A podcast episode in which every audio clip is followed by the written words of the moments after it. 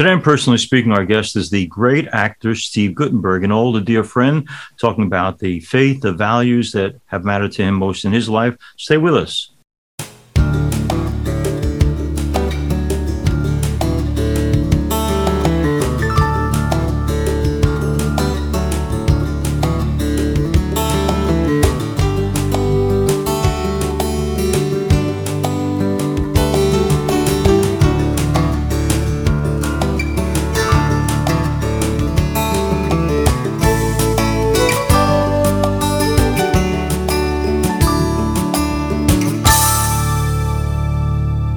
And welcome to Personally Speaking. I'm your host, Monsignor Jim Lisante, and actor Steve Guttenberg joins me now. Steve was born in Brooklyn, New York, and eventually moved to Massapequa on Long Island. One of his first major roles was when he was 20 years old for the film The Boys from Brazil, where he co starred with Gregory Peck and Laurence Olivier. Steve is best known for his leading roles in the Hollywood hits of the 1980s and 90s, like Police Academy and three of its sequels. Cocoon, Short Circuit, and Three Men and a Baby with Tom Selleck and Ted Danson. Steve recently appeared in the new film Roe vs. Wade, co written and co directed by Nick Loeb, featuring Jon Voight and Robert Davi. Steve has been married to Emily Smith since January of 2019. He's here with us today to talk about his life, his career, his family, and the values that matter the most to him. Joining me now, I'm so pleased to welcome back to Personally Speaking the great actor and wonderful friend, Steve Guttenberg. Let me ask you, because since I last interviewed you, Steve, well, first of all, for our viewers around the country, you know, I read the Bible regularly, but some days when I'm not up for something serious, I take out my other Bible, the Guttenberg Bible. Uh, Steve, tell me about. Jim. I know this book came out years ago, but how come?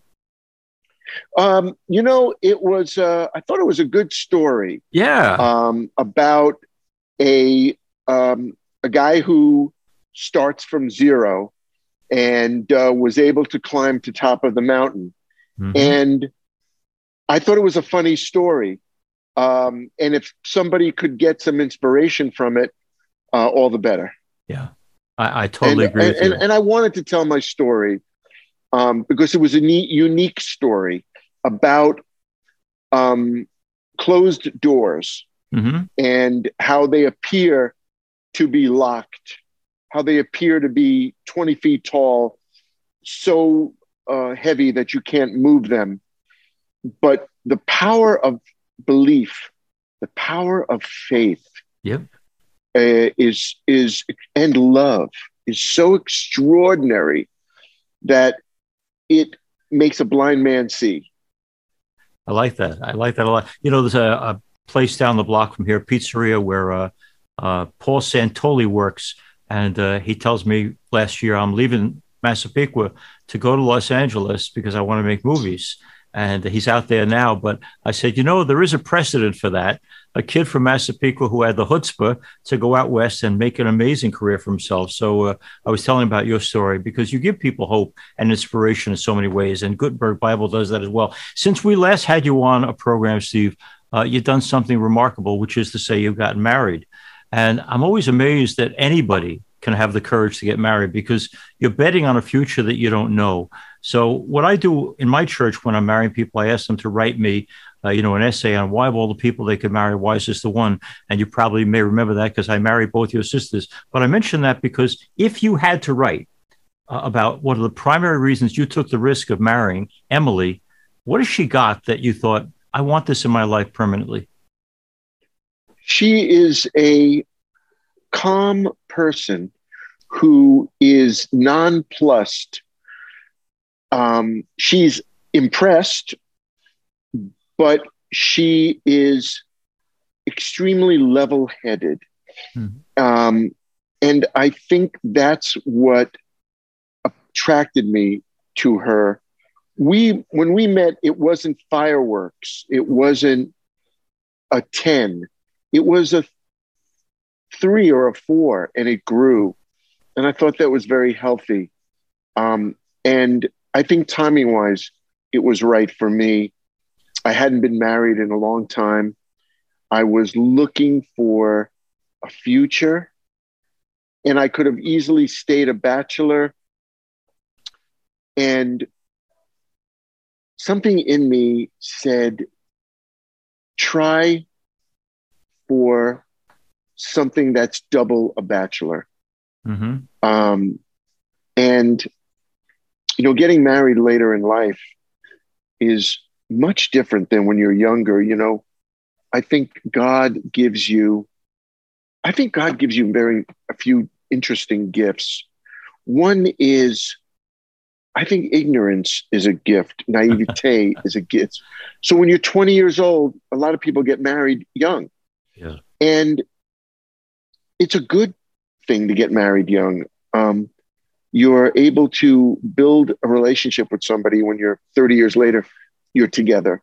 You're able to have children young. Um, and by the time you're 50, they're grown um, and you can still have a terrific life. I wasn't as lucky. Um, and uh, it was, uh, it was it, my first marriage. Did you marry me and my first wife? No, you had my friend Rabbi Nathaniel Schwartz do that. Rabbi Schwartz did it. Yeah, and I, I always be, I, because your yeah. sister's married two Catholic guys, I got to be there for them, but I didn't have that first one, so I can't take credit for the first marriage for you. That's a no, you can't. No, you can't. You can't. Or the blame. Um, but but um, my my second marriage is um, is more thoughtful and mm. it's different. You know, when you get married later on in life, you you know you've already got a lot of circles on the tree trunk that that person hasn't been part of. Mm-hmm. So it's it's challenging and it's a different type of marriage. But um, I would say that not only the qualities that Emily had, it was the qualities of the time and, and the time for her. Right. So it's a little bit of a business merger when you're marrying later on in life. You know, right. you're you're you're bringing together what you both have done. But I yeah. I love her, and I think that I wanted to make her happy, and that is a is a great reason to get married. Now, while Steve and Emily don't have right now their own children, nonetheless, uh, Steve is sharing a title that I enjoy. He is a super uncle. Now, tell me about being a super uh, uncle. How often do you get to see the rest of the family? Well, you know, as often as we can because we we live out in Arizona now. Okay. We and we we still have a home in Los Angeles, so we spend three weeks in Arizona, and then we drive once a once a month to Los Angeles and spend a week there at our home there. Um, and my nephew Danny lives out in Los Angeles, and he's Judy's son. Okay. And I can see him um, whenever we're out. So I see him once a month. Um, my my other nieces, uh, one one niece lives. It just graduated with her doctorate in physical therapy uh, from uh, Creighton University in Omaha.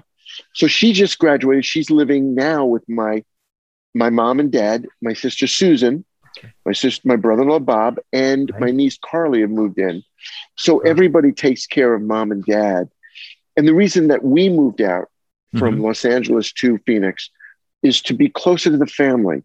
Yeah. Um, and, uh, you know, I'm pretty introspective, as you know me. Yeah. You know me for 30 years or yep. more, 35 right. years. And um, I'm always trying to figure out what's the meaning of this whole thing. Yeah. And uh, I've always been a very family oriented guy, even though I don't have my own kids. Mm-hmm. So we all, as you know, we were living in New York. My brother in law, Bob, got a great job in Scottsdale, Arizona. So Susan and Bob, five years ago, moved to Scottsdale, Arizona. My parents, as you know, lived across the street.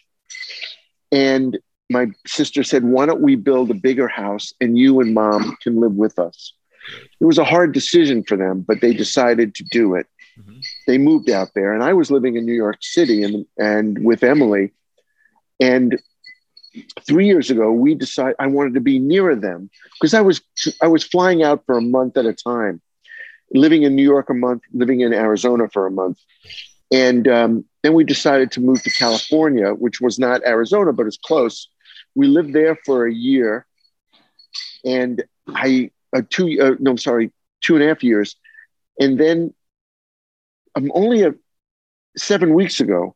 I decided to get an apartment here in Phoenix because I want to see my mom and dad every day.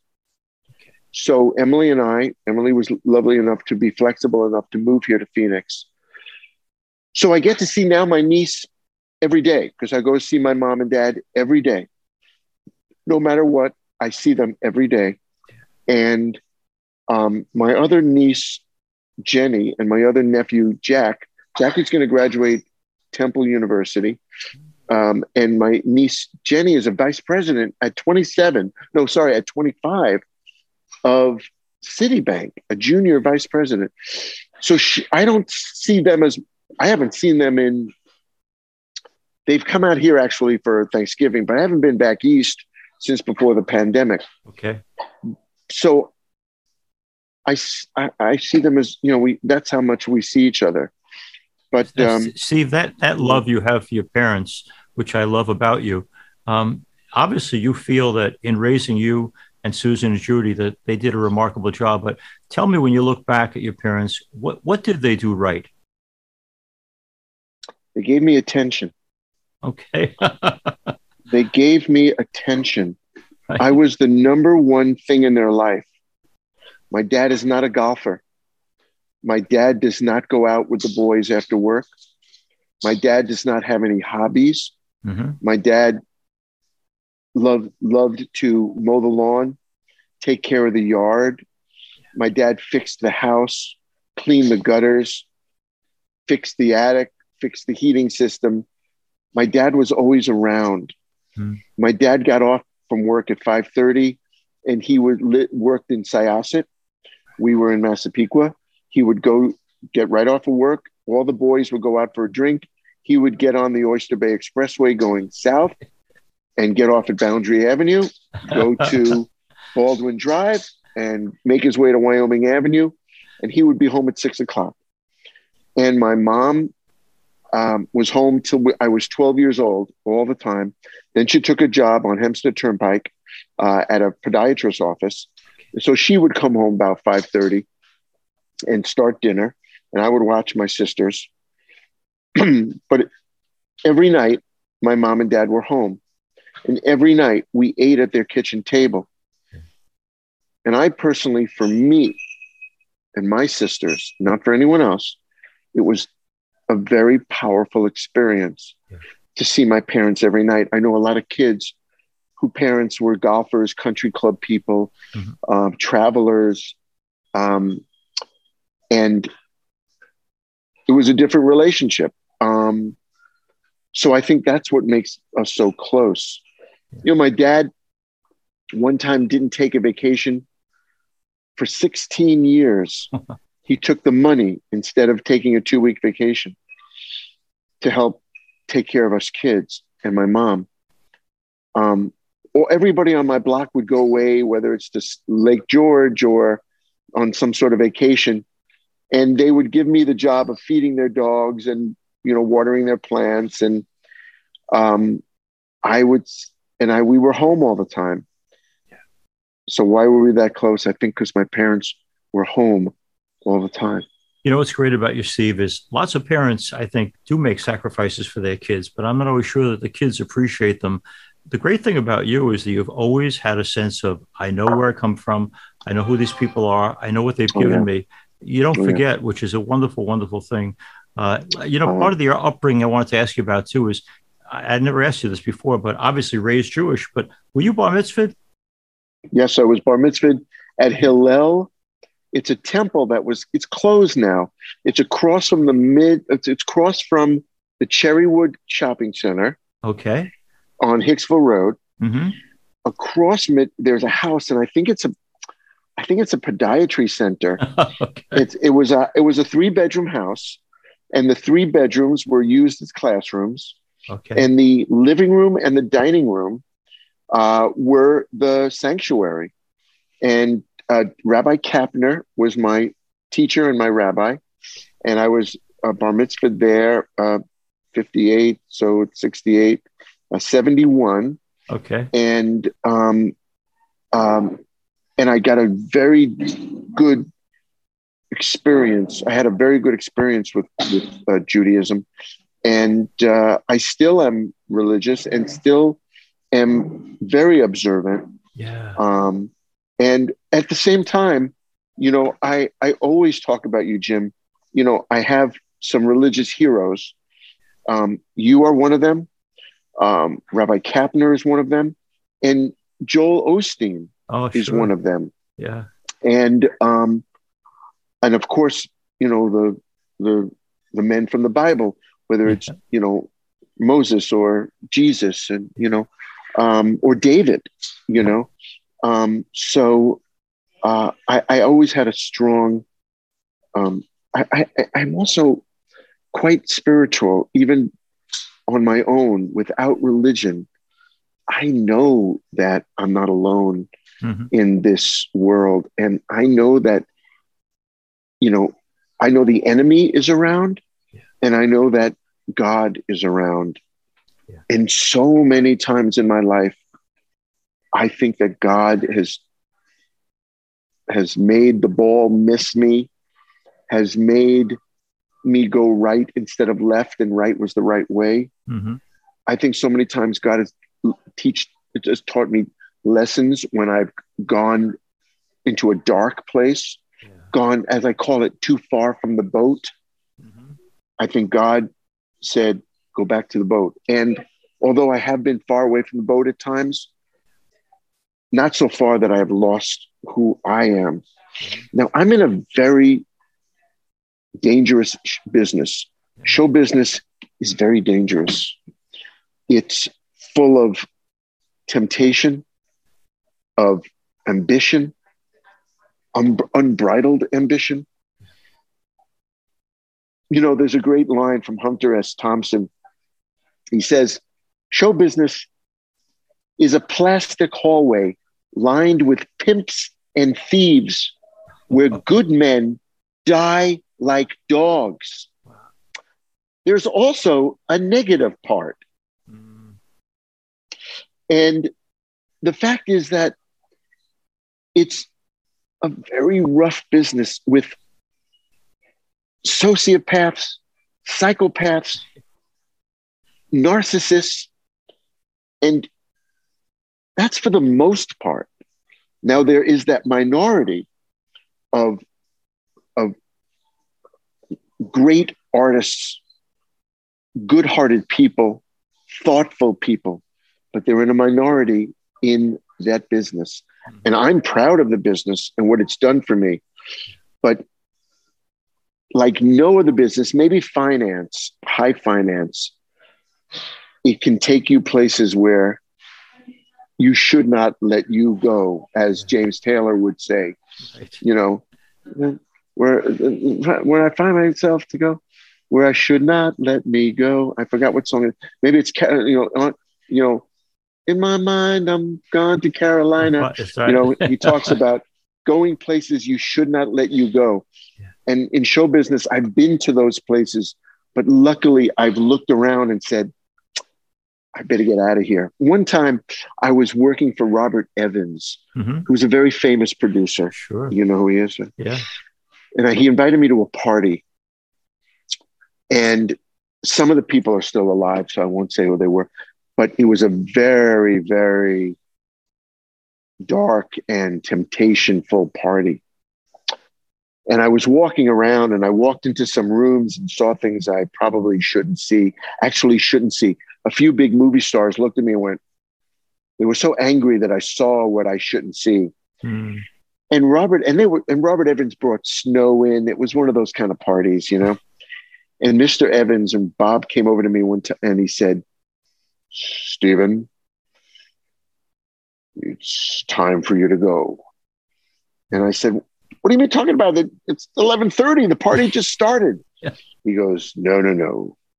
You are far too young for what's mm. going to happen tonight Wow. and he walked me down the driveway where I parked my Toyota Corolla because I didn't want to pay for valet. I didn't want to give a tip. I didn't have money for a tip. And I got in my car and I went home and I thought, man, I would have loved to see what that is. But, you know, the power so anyway, above took good care of you. Steve Guttenberg is our guest. Steve, everyone who interviews you says the same thing. Oh, he's the nicest guy in the business. Um, do you have moments when being nice is a challenge? And if you do, how do you get back on the horse? I'm not the nicest guy in the world. I am not. you know, um, cross me and I'm not a nice guy. Um, you know, I'm from I'm from Plain Edge, Massapequa. you know, we're uh, South Shore guys. you know, South Shore guys are lovely guys, but but don't cross them. don't take don't don't reach and get a guy's wallet or you know. Um, and uh, I uh, I have a temper. Um, I um, I uh, I um, I have thought processes, which I'm wondering is that guy is that guy going to harm me or bother me? Um, you know, you're on the subway, you try to be as nice as you can, but you have to realize a great one my grandmother told me, my dad always says, is give sugar to the sweet. But those who aren't sweet, you know, they're going to, Marianne Williamson had a great line. They're going to learn, not today and not from you, but they are going to learn, but mm. not today and not from you. So they're going to learn. You might be the middle rung of the ladder. So when they get to the top, they're going to be nice people. But in the middle of the ladder, when they have to climb on your head and you're telling them how to be a nice person, they're not going to learn. Right. So you have to have skin of steel. Now I'm getting much better every day at understanding that everybody's fighting a battle. Hmm. So the guy who cuts ahead of me, maybe when I was younger, I'd say, "Hey, buddy, get get away." But I realize one person in front of me in line isn't going to change the amount of time that I'm going to be online that much. Yeah. Um, somebody who wrongs me or does the wrong thing, it's, you know, a guy called it the educator years ago. Um, actually, it was a famous comedian. And he was talking, you have a thought. And before it comes out your mouth, it goes through the filter, the educator. So when you think, I want to lose my temper, it goes to the educator. Whoa, whoa, whoa, Stephen, relax. There's no reason to lose your temper. Maybe this person had a bad day. So the guy takes my parking spot, and I've been looking for this parking spot for 20 minutes. right. Now, instead of yelling, hey, buddy boy, you know, we got a problem, I'll say to him, the problem, hey, buddy boy, we got a problem. And it'll come at us, excuse me, sir. I was waiting for that parking spot. right. And he might say, well, you're not getting it. So when I know that no amount of arguing is going to get me that spot. Right. He parked it, he's parked his car. He turned his car off.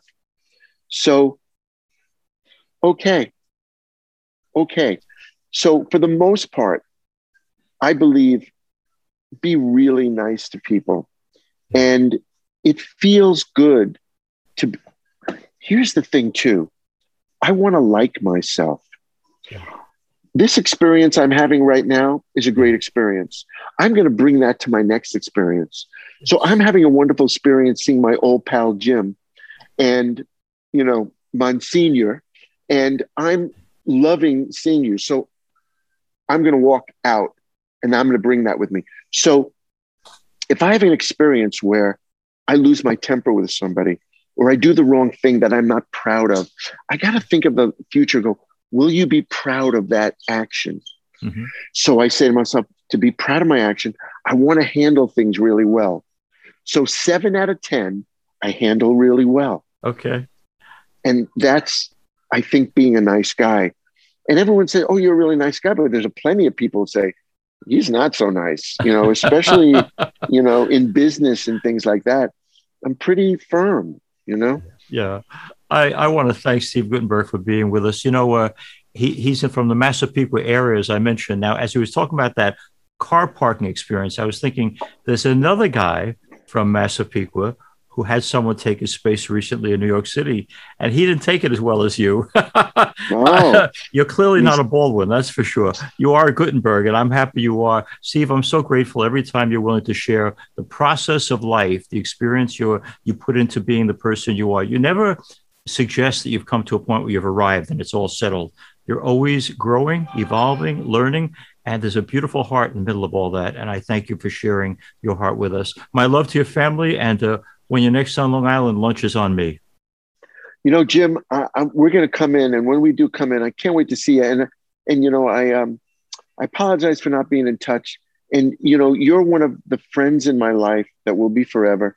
And you know, you've always given me gentle reminders and gentle direction in life. And, you know, uh, that's what a, a friend does. And you, you've been such a good friend to the family and to me. And I admire you and will always love you and care about you. And anything you want, anything I can do for you, with you, Thank That's you, just Steve. forever, Jim. Give your forever. family, give your family my love. Hatzlaha, braha, and mazel. I want them to have it all. Thank you, my Thanks friend. so much, Jim. I love you. As we end today's program, I want to thank all of you for being with us. If you have any questions or comments about the show, you can reach me at personally speaking podcast at gmail.com. You can also go to past episodes by going to YouTube and punching in personally speaking with Monsignor Jim Lisante. And don't forget to click like, and subscribe. Also, Personally Speaking is available as a podcast on personallyspeakingpodcast.buzzsprout.com or www.closeencountertv.com or www.ollmp.org. I'd like to thank all of you who are out there supporting our program. Personally Speaking is also on Facebook at Personally Speaking with Monsignor Jim Lisante. Please share and let others know about Personally Speaking. Personally Speaking is made possible by the generosity of many. I hope you'll be one of the people supporting our program. I'm privileged to serve as host and executive producer of Personally Speaking. Our producer is Lisa Jandovitz. Thanks so much for joining us. We'll be with you again next time on Personally Speaking.